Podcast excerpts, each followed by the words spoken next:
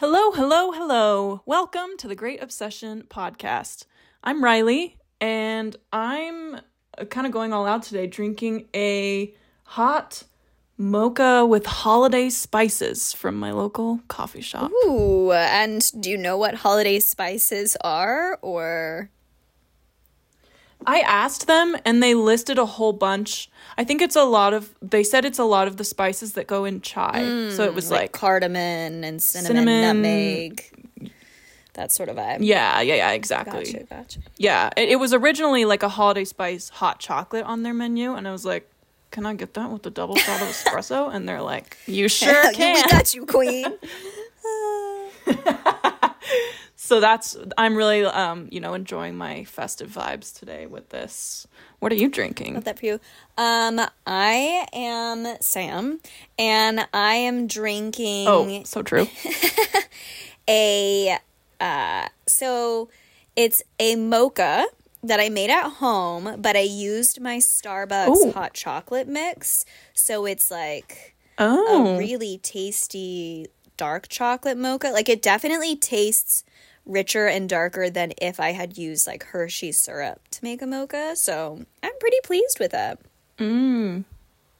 So did you like mix the powder into milk and then put the espresso in there? So I did the I mixed the pow I like made the espresso and I do it like straight into my mug and then I added the powder to uh-huh. that and like mixed it up and then foam cuz cuz Oh. I like the foam on the milk and so you can't like if you add foamed milk to a powder and then you mix it you lose all the foam. So Sure. I, I added it to the espresso and it was like a it was a little bit tricky. The Starbucks hot chocolate is really um sort of like clumps more. It doesn't dissolve as well as regular powdered hot chocolate does. Um so you really have to like whisk it good. But then once I did and I added the milk, it was good. It was a success. I love that for you. That sounds delicious. Love that we're both having a mocha situation Yeah. right now. We deserve it. So true. Also fits the the holiday end of year vibes because today's episode is a spoiler-free holiday book ranking extravaganza. Except it actually has nothing to do with the holidays whatsoever. No. The holiday No. is end of 2023. Yeah, that's that's correct. That's accurate. It's the end of 2023. This is the year we started this podcast at the beginning of February. So we've had a whole calendar year of reading and you know, putting out book reviews. So we wanted to go back through everything we read this year for the podcast and talk about how we feel about it now and and rank them into categories. So like we have some we have four tiers that we'll be putting our books in. And I think this will be fun because Sam and I have talked before about how a lot of times we'll like make an episode and it's, you know, a week after we read the book. And then a few months later we look back and we're like, "Now why did we say that?" Or like, "Why did we rank that book so high? Like that wasn't good." Well, I think, especially because I think over the course of doing this podcast, we've started to think more critically about what we're reading and we're mm-hmm. doing more mental comparisons between books that we've read and just mm-hmm. having more like thoughtful discussion about it has led us to be like, hmm, maybe we should rethink some of these things we said earlier on. And so this is our opportunity to really give a little uh, reassess and also give uh, some recommendations for people who maybe haven't read all the books that we've read this year. And if you're just looking for new content in 2024, maybe some of these books will give you an idea of what to read. Like Riley said, it's going to be totally spoiler free. And so it's like a nice, safe episode for people to Yeah. listen to. Yeah, that way you can figure out, you know, if you haven't read any of the books that we've covered on this podcast, uh, you can decide whether or not they are worth reading. We'll try and give you as much helpful information as possible. So, without further ado, we should get into it, it. Otherwise, this is going to be world's longest episode. We read a lot in, in 2023. So we have this organized by series. Um, that's kind of how we're going to go through it because it would just take too long going through every single individual book. So what did we decide? It was 10 series? Yeah, yeah, basically 10 series. Okay. Okay, and we have four categories. So, uh, based on how we feel about these series now, with hindsight, we will be tier ranking them. The top category is talented, brilliant, incredible, amazing, show stopping, spectacular, never the same, totally unique, completely not ever been done before. This will be reserved for a select few series, yeah, that just best of the best. We still, you know, absolutely love these and want everyone to read them. Next category below that is a good ass time and nothing more. And you know, there's nothing wrong with that, but a lot of stuff that we read is a good ass time in the moment, and then it doesn't really impact us in any way after that. So, um, then the category below that one is, I suppose that was a book, meaning that. I mean, I'll let that speak for itself. Yeah. Yes, that's a good point. And then finally, would actively discourage anyone from reading this is our lowest category. This one will also be reserved for a select few that we just feel strongly about how much we dislike them. So I think let's go in order of what, you know, the order that we read and published episodes for each of these series. So the first thing that we read for this podcast was the Folk of the Air trilogy. Um, the average rating that I took between how we rated Cruel Prince, Wicked King, and Queen of Nothing was a 6.5 out of 10, which is like pretty mid range. Mm-hmm. Do you still feel like you feel mid about this series? She's shaking her head no. Yeah, I when I was originally looking at the rankings in preparation for this episode, this was one of the trilogies that I flagged to be like, okay, I think we should revisit the ranking on this. I think part of why this series ended up being so good is so we ranked Cruel Prince the first one a 5.5, but by the end of mm-hmm. the series with Queen of Nothing, it was an 8. And I mm-hmm. think we were so early in the recording process and just like thinking about these books in a different way the Cruel Prince wasn't immediately entertaining and satisfying, and so therefore we ranked it low. But mm-hmm. looking back, it's a good thing that it's not immediately satisfying and entertaining, and the things that happen in the first book and the second book really pay off in the third one. And so, as a series, it takes you on such a journey. And I think when I read this like the cruel prince initially i was really of the mindset of like oh a single book should leave me completely satisfied questions answered blah blah blah blah blah. And i mm-hmm. was just not in a series mindset. And i think when you have a really good series the first few books are going to be slower. And there's going to be a lot of unanswered questions because that last mm-hmm. book is where things really pack the punch. So yeah i would uh give this by the time we finish this this series rocked my world um Yeah. it's talented brilliant incredible amazing show stopping completely not ever been done before ranking for So me true. So true. I would also put it in that in that ranking, which is crazy given how low we rated it the first time, but I I also will say I think Holly Black's writing style is not totally my jam. Um, Yeah. because I've also read The Stolen Heir, which is her like spin-off duology and um and I found the same like man, I really don't love the writing style. Sometimes it's kind of hard to keep up with or it's frustrating being in one character's head when they're a little obnoxious. However, the story, the world that she creates is so unique. I've since then never read anything like it. I think it's really definitive of like the everything we love about fae and fantasy. And the romance is just the perfect chef's kiss mm. yeah, it's chef's kiss. It's perfect. And Well, and.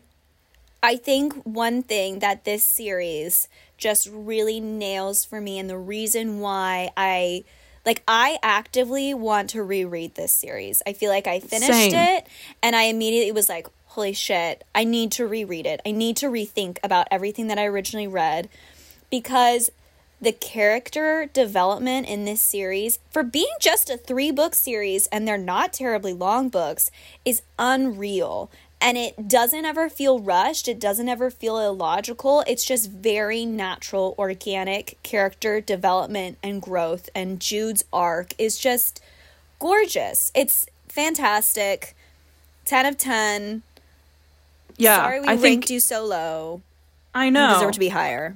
I would formally apologize to the Cruel Prince for railing on it because I really think, you know, the the first book, The Cruel Prince, laid a lot of groundwork for it to pay off super well in the last book. I saw someone, uh, I think it was in a Goodreads review, someone said about The Cruel Prince specifically, they said this is not a five star book, but I love it a five star amount, and I think that's how I feel about Yeah. the series. It's not, you know, the best written thing that you'll ever read. It may be frustrating if you haven't read it and you're thinking about getting into it. What I would say is if you love fae, if you love, you know, a, a well done enemies to lovers slow burn deal, I would highly recommend it. You will just have to push through, suspend your disbelief a few times. Um, there may be some some parts in the first book where Jude's voice is a little jarring, and it's worth it. I promise Yeah. Yep. it yeah incredible series. Still never read anything like it. So um good job holly black. All right. Next up the shadow and bone trilogy. This one i just have to laugh. This is such a such an iconic series. And we gave this between the three books shadow and bone siege and storm ruin and rising the average rating comes out to 3.8 also worth it to note that siege and storm we gave a 3 out of 10 which is our lowest rating that we gave any book this year. Do you think it deserved that? Or do you think there's some something worse than siege and storm? Um I so I've, I've, I have many conflicting thoughts. I did not like the Shadow and Bone trilogy. Time has not changed that for me. I I don't have a ton of desire to reread it, but I do think that we were too harsh the first go around. I mm-hmm. think that there were other books because here's the thing. I think Shadow and Bone was doing something really original. And I think there was just a lot of uh, creativity and world building, and it was just so distinct. And at the time, I didn't appreciate how original and full this trilogy was, especially in the world building department. That, to me, I just hadn't read enough to realize how much originality Leigh Bardugo had put into this book. And so, in that sense, I want to rank it higher than a 3.8 average because it is really creative. And just because I don't really like where the plot went, and like I don't necessarily love all of the characters, doesn't mean that it was poorly done. Like it just didn't mm-hmm. do what I wanted it to do. So I would I do think that there are uh we'll get into it later, but I think there are other series that we read on a whole that are worse than the Shadow and Bone trilogy because they not only were a pain to read, but they also lacked creativity and originality that this series had. To me, yeah the Shadow and Bone trilogy, however, uh, falls into the I suppose that was a book category. Okay. I disagree. For me, I, I would put it in a good ass time and nothing more because I I personally had a good time reading this series.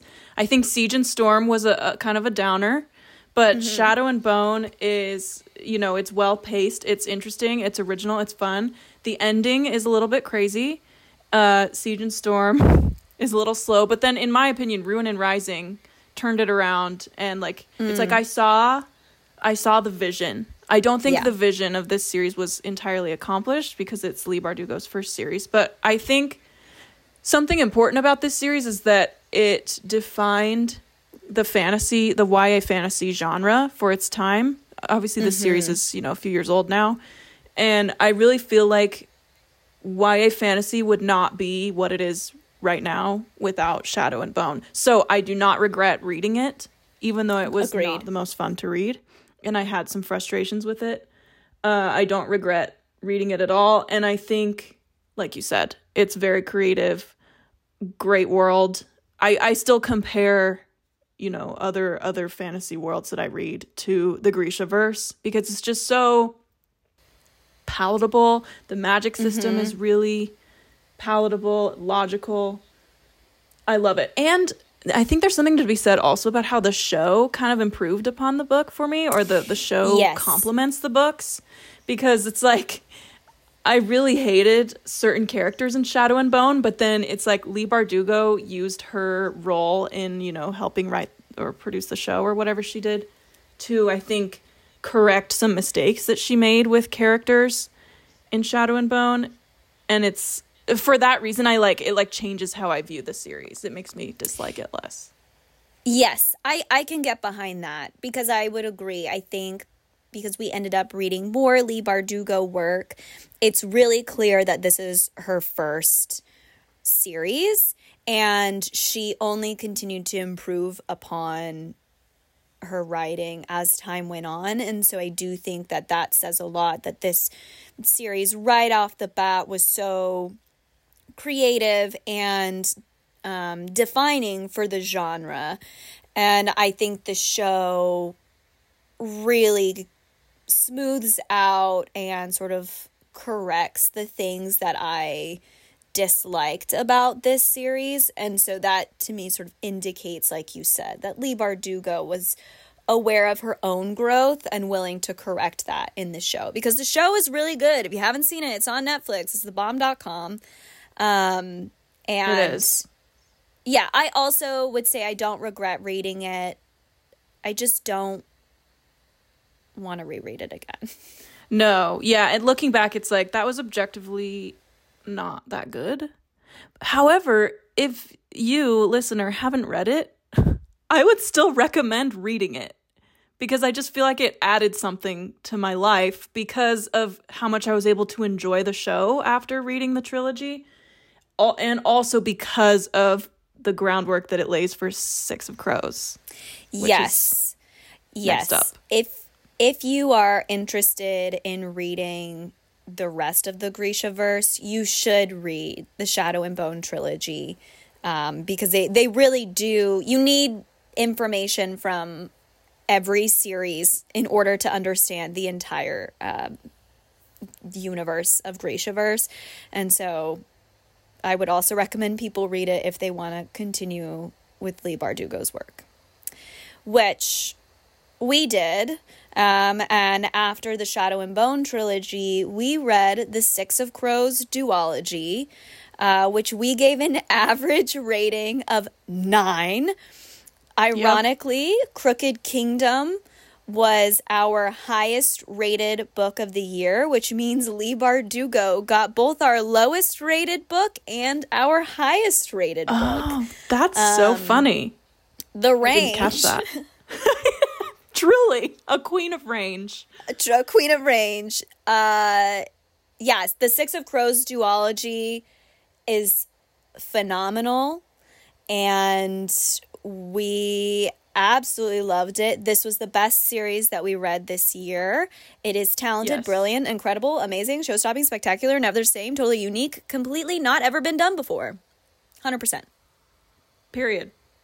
Yeah, it's that goes at the top of that category. That mm-hmm. this that series to this day, it was both an a, a very fun, engaging read that I immensely enjoyed while reading it, and it had a huge emotional impact on me to the point that mm-hmm. I still think about it constantly. I still think about those characters all the time. Yeah. and for that reason it's it's really stood the test of time in my mind and i recommend it to everyone now please note you can read this without reading Shadow and Bone if you really don't want to like force yourself to read a trilogy that's objectively not that good. But reading Shadow and Bone really enhances the experience of Yeah. reading Six of Crows. And so I would I would say if you can, it's it's worth it. I would agree because I told Jack, "Oh, you don't need to read Shadow and Bone. You can just read Six of Crows." So he did. He read the duology but not the trilogy, and there were definite gaps, particularly in the world building that he just didn't he wasn't aware of. And so there is a loss of depth if you don't read Shadow and Bone. And so with that being Yeah. said, we recommend you read our highest ranking uh, book and our lowest ranking book. Yes, and then it's fine because you can listen to our episodes of Shadow and Bone where we rail on them, and so that way, if you also are similarly frustrated, y- you'll be heard because we understand. but it's worth it. It's worth it. Six of Crows is so worth it. Yeah, favorite series Yeah. I've read this year. Think about it constantly. Met Leigh Bardugo and brought Crooked Kingdom to be signed because it was my favorite book. So Yep. Yep, that's that on that. Okay. Now moving away from fantasy, we did a little bit of a genre pivot this year, uh, kind of halfway through the year, where we switched over to Taylor Jenkins Reid and we read Daisy Jones and the Six and The Seven Husbands of Evelyn Hugo. Um, so Daisy Jones we rated 6.5 and Seven Husbands we rated 8.25, which is pretty high. Does that that's number 3 on our Yeah. highly rated books. Um these together I can't put them together because Daisy Jones is is a level below Evelyn Hugo for me. I don't know if you feel the same with hindsight now. Oh, oh, a thousand percent. I did not love. Here's okay. Evelyn Hugo has really stood the test of time for me. When we did it on the pod, it was the second time I had read it, and it only enhanced the book for me. I liked it even more reading it a second time. Daisy Jones, as time has gone on, I think I feel a little bit more favorably about. When I originally read it, I was super critical. Uh, It was not for me. And I still, to this day, don't think it's for me, but I, I do like it, or I, I think more fondly upon it um, as time has gone on. But Evelyn Hugo continues to be a standout. If you're looking for fiction and like old Hollywood glamour with some like drama in there. Um, Evelyn Hugo is is such a great recommendation. It's not super long. It's very engaging, and yeah, I think it'll just really. If you haven't read fiction in a while and you're looking for a book to sort of get you back into reading fiction, I think Evelyn Hugo is a great a great one to get you back into reading. Yeah, I would agree. I think Evelyn Hugo had a lot of emotional impact for me, as Yeah. well as being a super engaging read. Daisy Jones was a really fun read for me, but afterwards, thinking about it, I was kind of like, now that was just that was just a good ass time and, and nothing more. Yes. you know. So that's Yep. where Daisy Jones goes for me. Um, but Evelyn Hugo, in my opinion, talented, brilliant, show stopping, never been done before. I'm honestly baffled when I see people, because like this is very widely read. It's very hyped. Uh, I think deservedly so, but I will sometimes see my Goodreads friends read this and give it low ratings or say like, "Oh, that was fine," and I truly just don't understand. I I found this to be so rich. Sure it's it's fiction so it might be a little bit um unrealistic but i don't care. It was a great story that really you know had a lot of impact on me and made me think.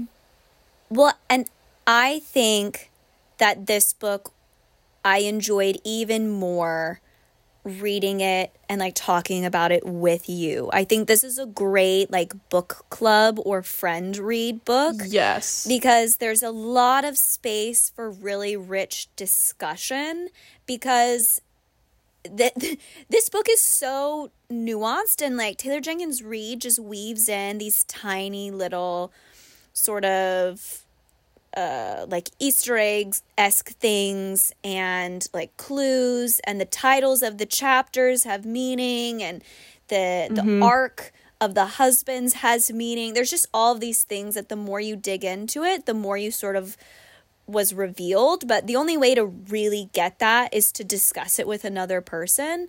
And so I think that this is definitely a great book for discussion and it really enhances the read. Yeah, I would agree. And if you don't have a group to discuss it with, that's okay. Read it and listen to our episode. I'm pretty sure that's one of our longer episodes because I think it's one of our best. We were on fire. The, yeah, we were. it was quite the discussion.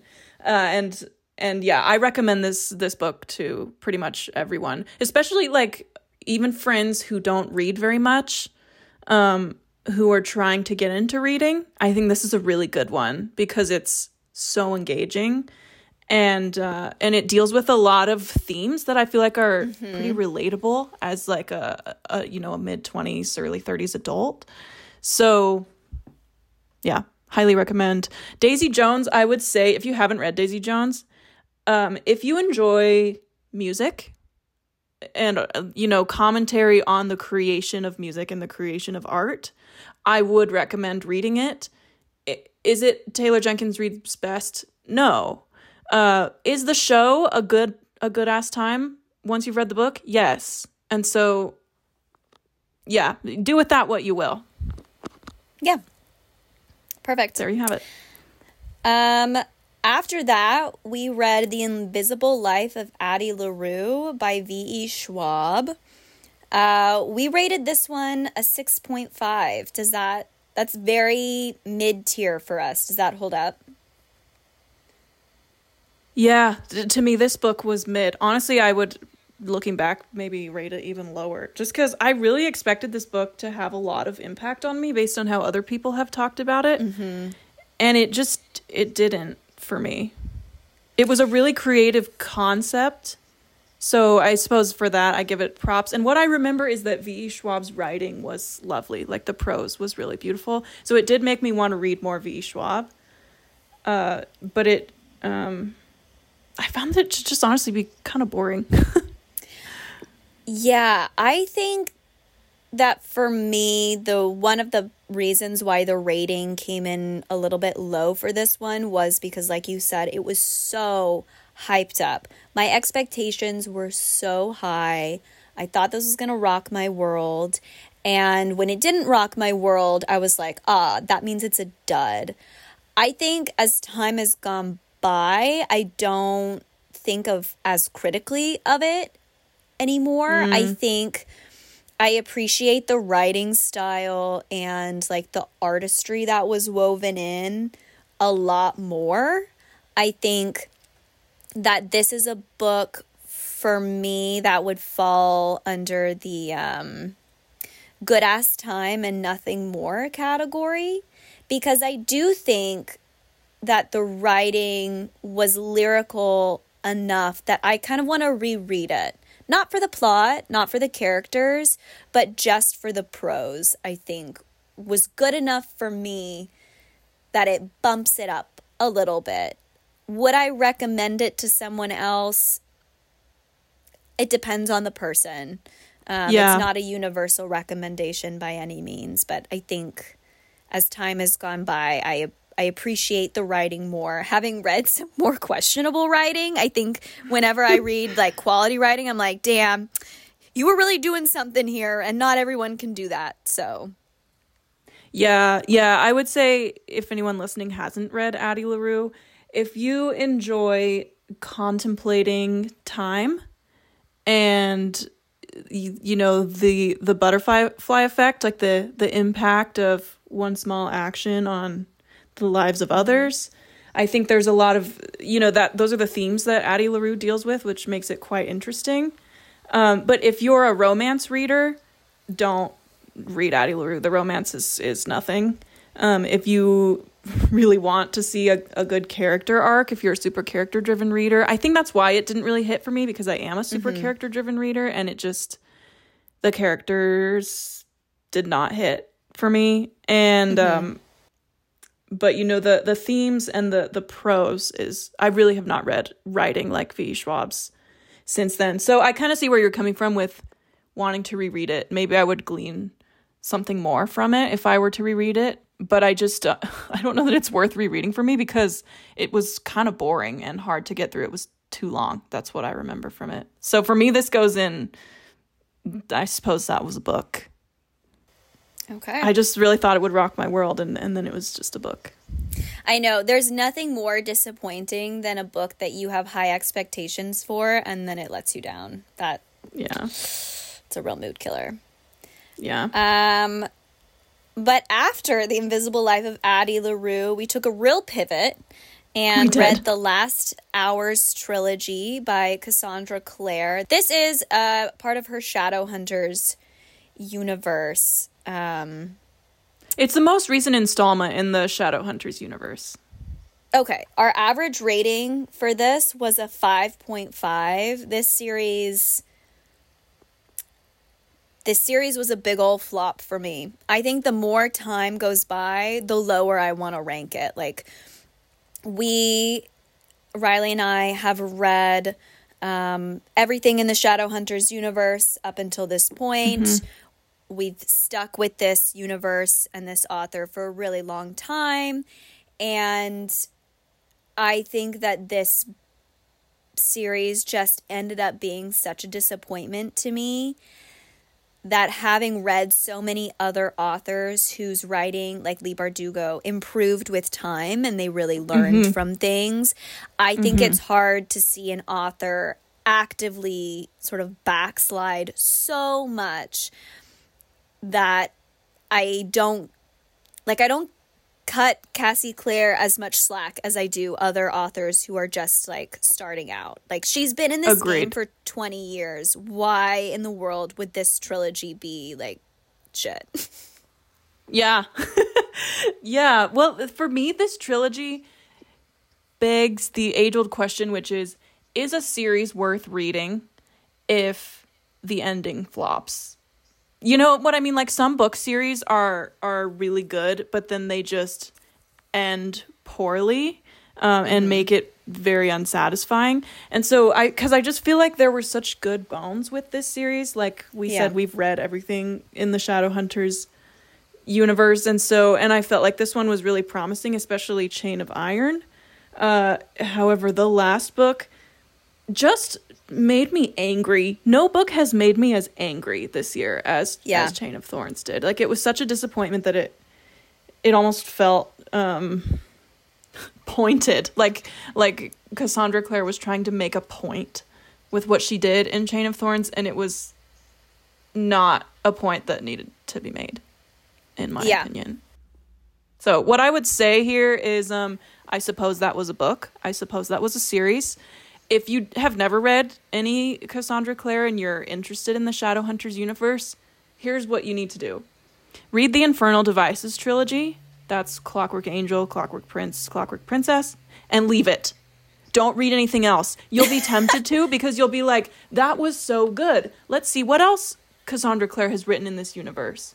And you will be disappointed. Yeah. And that's what I have to say. I would agree a thousand percent. I would honestly, for me, this series falls under would actively discourage anyone from reading. If you are a Ooh. fan of the Shadowhunters universe and you've read all of their all of um the books within that universe, I don't think you need to read this one. It doesn't add anything. It doesn't present anything new. If anything, it muddies the existing universe. There are inconsistencies Such a good point. It's going to drive you crazy. And these are big ass books. Don't waste your time. Oh my god. Yeah. It's 800 pages of nothing. Swipe left or whatever. Is that? I don't have hinge or I don't swipe left, reject it yeah, I think swipe left is a rejection. on, Yeah, on whatever don't. that is. Yeah, you know, you make a good point. I'm sort of torn because this that series like Chain of Thorns was such a flop, but also that series brought us the ship that we affectionately named Toaster. That's And that is true. Because of Toaster, I have a hard time telling people not to read this.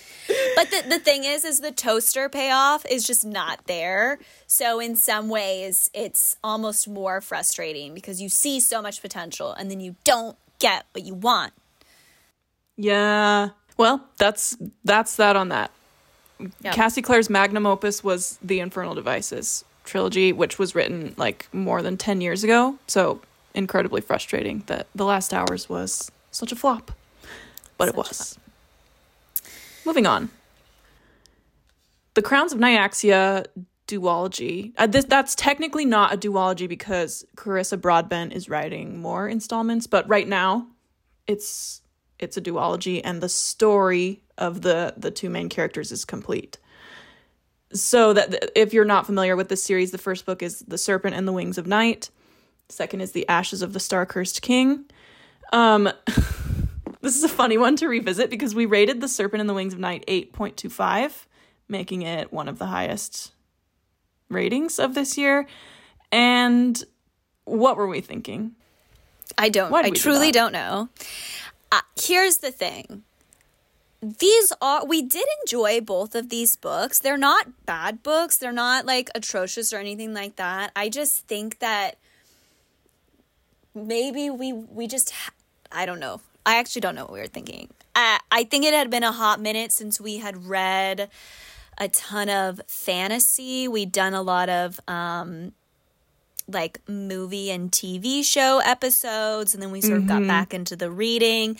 And I think maybe we were just so excited to be back reading fantasy, but also reading a really unique world because Carissa Broadbent really does create a unique universe and original characters, and we had some interesting familial dynamics in there, and it at the time felt very new and there was really good action. And so I think we were just excited about that to like have something new. Um retrospectively, this book for me is probably closer to maybe like a 7 or a 6.5. I think it's very mid tier for the year. It does not need to be top tier. Um, No. I think this series was um, a good ass time and nothing more. Yeah, no, that's what I would say too. Because I feel like Carissa Broadbent is, you know, an indie writer whose books blew up. And what I saw someone say when they reviewed this book is that it read like fan fiction, where it was Yeah. like not super well edited, but but you can't stop reading it because the story is really well done. Um, and that's what I think this was. I think part of why we rated the first book so high is because it was such a fun engaging read. It's it's Mm-hmm. a tournament like kind of Hunger Games style tournament is is what the plot is. And With I vampires. with vampires. Yeah, and there's romance, there's spice, which a lot of people really loved. And so I and I will say this series out of all the ones we read this year has one of the most tangible strong female main characters. Like I just remember Yeah. Oraya being a really really tangible character who I, I felt like I knew her and I understood her. Um, she really jumped off the page for me. The problem with the the series for me though was that none of the other characters really did that uh, including the love interest. So, like, yeah, I, I would put this in a good ass time and nothing more because ultimately the emotional impact was not much. And there were a lot of weird, like, editing things where that made it hard to read. Like, it. scenes were hard to follow someone was on one side of the room and then they were on the other side and you don't know how they got there just stuff like that that was made it a weird reading experience And I will say, uh, since though since we've read this these two books, um, this series and Carissa Broadbent have been picked up by I believe Tor Publishing. Um, so there's a a real formal publishing house backing them. And I know that these books were being re-released with after being edited. And um, so there were Carissa Broadbent said that there were some editing changes but nothing no changes to the story. And so I am curious if some of those things those editing issues that did make it hard to read were sort of sorted out in this reprint version. And it makes me really curious for the next books in the series. Um, mm-hmm. Because, like you said, the bones of this are really good. And Carissa Broadbent clearly has a vision for the world and the story and is very creative. And so mm-hmm. I I would say I, I'm just I'm I don't want to recommend the series yet necessarily until the new books are out, but I'm very optimistic that this series could be something really good. I would say if you're a fantasy reader who is easily pleased, I think you'll like this. A lot of people really liked this. Uh, yeah, I if think, you like Fourth Wing, this is a good fit for you. Yes, yes, I I would agree. I think I would say this is better than Fourth Wing for sure. Um, there's some editing things obviously that make it different, but like character development wise, I feel like this did quite a bit more than Fourth Wing. I really felt like yeah. Carissa Broadbent put her heart into it. I really felt I really like her. After reading this, I really like her. I follow her on social media and I still really like her and I will read what she puts out next. Mm-hmm. Um, so I, I wouldn't discourage anyone from reading this. Just know it's very hyped up and it's not it's not the greatest thing you'll ever read. It's just fun. Yeah. It's good, clean fun. It is good, clean fun. And I'm glad we read it, but it's not an 8.25. Okay. next is uh, great transition there because here next we read Fourth Wing. So the Empyrean series, which currently includes Fourth Wing and Iron Flame. Um, between the two, we we gave that series an average of 5.5. Mm-hmm. And I think that stands. We rated Fourth Wing quite a bit higher at 6.5. Iron Flame got a 4.5. And I I would still agree. Fourth Wing was yeah, was a good ass time. Iron Flame maybe was not a good ass time. Maybe that was just a book. I might have to divide those two between the tiers. Yeah, I actually think that's fair. Um I think the 5.5 average feels really correct because I think as a whole, this series so far is falling a little below mid tier. Um, Iron Flame did nothing to improve upon Fourth Wing or correct any of the questions we had um, in Fourth Wing, the things we didn't like. It only brought things down. So I think dividing them up is fair. Fourth Wing is a good ass time and nothing more. Um, mm-hmm. But Iron Flame, I think, is definitely a, I suppose that was a book. Yeah, I think Fourth Wing, you know, one of the most hyped books of this year. To me, it's yeah, it's nothing but a but a good ass time. There's not a lot yeah. of as a character driven reader, it really does not do much. yeah, you're going to finish this book and you're going to have zero thoughts about it. It does not yeah. it doesn't stay with you in any kind of emotional way, and that's fine. Just know it's it's it's entertainment value only. Yeah. If you're like us and you're a character driven reader who appreciates, you know, a good character arc or or a well plotted story or a unique world. You're not getting any of those. You're getting dragons and high stakes and fun and and spice. Tropes. Yeah, and tropes. Yep. Yeah. All right. Crescent City is our next one. so, Crescent City, uh, Sarah J. Maas's latest series. Um, we read the first two in this series, House of Earth and Blood and House of Sky and Breath, with gave it an average of 5.5. This series is not finished yet, so maybe when it's done, we'll feel differently. But yeah. off of these first two books, uh, this is a would actively discourage anyone from reading. I would fully agree, which is crazy because this is a super hyped series. Yeah. And and so like it's again like kind of with Fourth Wing where it's like if you're easily pleased fantasy reader who just, you know, you like a cool world and you like spice, you're you'll get that with Crescent City. So, you know, some people really love it, but I found Crescent City to be extremely unsatisfying. The first book was about 70% world building that was really difficult to get through, uh, had a really great ending. And then the second book was entirely filler with Yeah. a fan servicey ending. And fan service just does not go very far for me. So so for some people, No. you know, they really love it because of the ending. I did not. However, we will unfortunately be seated for book 3 next month. Yeah, I think that this book is sort of a classic. Oh, we love SJM, and so everything that she puts out, we're going to give five stars, whether it deserves it or not. I think the Crescent City and the Last Hours trilogy to me are very similar in the sense Yeah. that they are too long.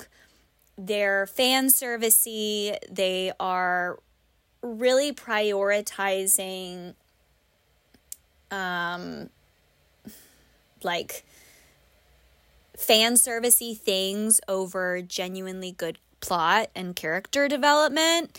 Yes. I just think that first of all, the Crescent City books are massive and They're they are huge. massive for no reason.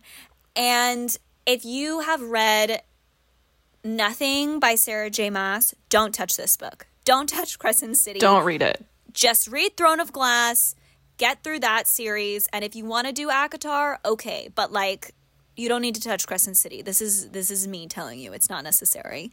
Um but if you have read everything by Sarah J. Maas, I think I like see the allure of reading this series because you're like, oh, I want to read more, and you do get some real fan servicey moments, especially in the second book. But honestly, at this point, I still don't think it's worth it. I think No. maybe if the next book is just absolute dynamo, which I will say, Throne of Glass showed us Sarah J. Maas wrote that series, and the first few books are kind of duds, but then mm-hmm. the the whole the series as a whole is really great. And maybe that's what's mm-hmm. going to happen with Crescent City. I don't know, but as of this point, with only two books in it, if if you are a huge Sarah J. Maas fan, I still I still don't think you need to read it. Skip it.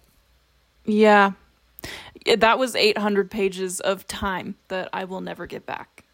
Yeah. The second book was. I think that should be rated lower than Siege and Storm. No, I do too. Because I think Siege and Storm I didn't like because I just didn't like the plot choices and character choices, but there was nothing fundamentally wrong with it. It was just, oh, not my preference. Crescent Yeah. City 2 is just genuine genuinely some lazy writing and like plot is shit and it should have been edited more extensively. There's there is no reason for it to be that long. No reason. no. You wasted my time. No. Yeah, we made a 2-hour episode about it where we went through all of the plot lines that were started and never went anywhere. So that tells you what kind of book Crescent City 2 is. Again, some people love it. I, I fail to understand why. I have to think that it's just, you know, easily pleased by fan service, which I really love that for you if that works for mm-hmm. you. But it just, characters are flat, world is confusing, plot lines go nowhere. We're gonna, we have faith in SJM because of how good Throne of Glass is, but I worry that she is becoming so successful that that no one edits her and that her writing is is worse now because of it. We'll see. Again, we'll test that theory by reading the third one, but I just Oh, yeah. I'm, I'm fired up about Crescent City because it was I just really too. went in thinking it was going to be so good and then I I fucking hated it. I know it's, and I think once again with the Last Hours trilogy, I think part of why I get so heated about Crescent City in the Last Hours is because as a longtime fan, I feel a little scammed. Like I feel a little bit like they just published a book without putting any effort or thought or editing into it because they knew I was going to buy it. And Yeah. that sort of pisses me off. I don't know that that's true. That's maybe like a little too intense, but um, that that is just how I feel about this series. Yeah, no, like that's how we feel as readers. Because I think when we look at something like, um, um, like Once Upon a Broken Heart, which we'll talk about momentarily, you know, that one had a disappointing third book, but we we still enjoyed the series as a whole and had a lot to say. Whereas because like we we like Stephanie Garber and we see her writing improving, but with uh Cassandra Clare and Sarah J. Maas, it's like we see we know what they're capable of and just and Yes. we feel like we see them being lazy maybe presumptuous we don't actually know what went into their writing process but that's how it feels to read the books and and that's incredibly frustrating for us as Yes. readers so Summed that up perfectly. yeah and i kind of gave away um, what's happening with you know how we feel about once upon a broken heart but that this was the final trilogy of books that we read this year and um, the average rating that we have for those is 7.25 so it falls you know kind of upper mid range and i think that's solid I think that's solid as well. Um, I am a full blown Stephanie Garber stan. I love her. Um, and I really do like this series. The first two books are dynamite, so good. The last book does take a decline. It's not awful. Um, it is just a disappointment. Um, and that as a whole brings the series down because not having an unsatisfactory ending is just so hard and it makes Yeah. you look at the whole series a little bit differently. I think for me, I would recommend this series to some people. This is not a universal recommendation. Um, no it's not for everyone. It's definitely, I think, a good ass time, but nothing more. It had the potential to be a little bit more, but that last book just didn't nail it. And so it really is much more of an entertainment read. It's very palatable, it's very easy going, like fun romance fantasy. It's not spicy. It's very appropriate for a variety of age levels. And so I think depending on what your comfortability is, this is like a solidly PG series, which I think is also kind of nice. Um and if you're into that, I think it's a good rec. Just know that the ending is maybe a bit lackluster. Yeah, I would mostly agree. I think this series for me, I don't stan in the way you do. I don't know if it's just because the characters, it doesn't do much for me character wise. And I mm-hmm. felt like there were really good bones there. I think I rated the first book pretty high. Like, I want to say I gave it four stars on Goodreads because I really thought we were getting somewhere and then uh and then it turned out to just be a good ass time and nothing more. It was reading this series was like for me it was like eating dessert where you Yes. ha- have a good time but then afterwards you're like now my stomach kind of hurt kind of hurts and my teeth feel like they're worse for having eaten that. So like why did i do that? But i don't necessarily regret it because it was good Yes, this is this is like if if cotton candy was a book, this is it. that's Like, so true I don't know why that is. This is just such a cotton candy world, cotton candy plot, it is cotton candy romance. It's a nice enemies to lovers. I agree. slow burn A- yes, love a slow burn enemies to lovers. Oh my god. Um I agree that when you're enjoying it, like when you're going through it, you're like, "Oh, this is fun." At points a little bit too sweet, but like I'm enjoying myself. And then when you finish, you're like, mm, "Should I have done that?" Um, yeah and yeah, it's it's low stakes. It's not going to cause you any stress. It's not going to weigh you down, but it's not going to challenge you or leave you with any strong impressions after you finish. It's just very palatable. Yeah, I would say this is a good palate cleanser Mm-hmm. read. Uh, you know, if you've just read something that pissed you the fuck off, like Crescent City, uh, then I think you This will will soothe you. you will be very soothed and enjoy it. But um, and it's again, like Sam said, not a universal recommendation. I really think that this is a great recommendation for the age demographic, teenagers. Agreed. If I was 16, I think I would love this a lot more than I do now. Yes. There's something for me about YA that transcends the age demographic, such as Six of Crows. I feel like super applicable uh, and relevant read even as an adult. Whereas this doesn't necessarily feel relevant as I'm reading it as a 26 year old. But I don't regret reading it. It was fun. Yeah. No, it's it's definitely of the books we read, some of them are more heavily like geared towards like the audience is clearly a young adult and not new adult or adult adult. And this this is definitely like I said, a middle schooler could read this and I think really enjoy it. Yeah. Yeah. Would highly recommend this to middle schoolers, honestly. Mm-hmm. Yeah. a yeah. great time. Well, that sums up everything that we've read for the podcast in 2023. So there you have it. I think it's it's fun to revisit uh, the impact that each of these reads has had on us this year, um, and I really feel like we took this year to sort of catch up. Be- like we hadn't read Shadow and Bone, for example, and I just feel like that's sort of required reading if you're going to be joining the YA fantasy conversation. Um, so I feel like w- I'm really happy with everything that we read this year, and I'm looking forward to everything we're going to read in 2024.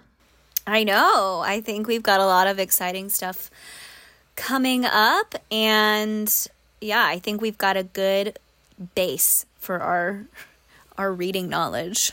Yeah, and hopefully this gave uh, you guys, the listeners, some, an idea of you know what is worth your time to read uh, based on your tastes. So um, come back for our. We'll do another episode that's like our 2023 year in review.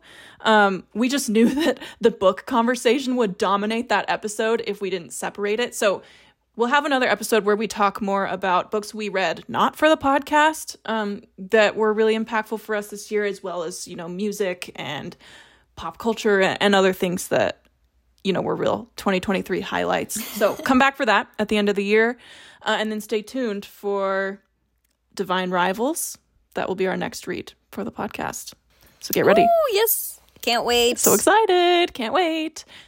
And with that, thank you so much for listening, for joining us. We're so happy you're here. If you're feeling generous, we would love it if you'd give us a five-star rating and or review on Spotify or Apple Podcasts. It only takes a few seconds and it really helps our podcast. Um, subscribe or follow us wherever you listen to podcasts to make sure you don't miss any future episodes. And if you want to get in touch with us, we'd love to hear from you. Just check our show notes for our Instagram, email, and Goodreads, and we'll chat there. Thanks for listening. Bye. Bye.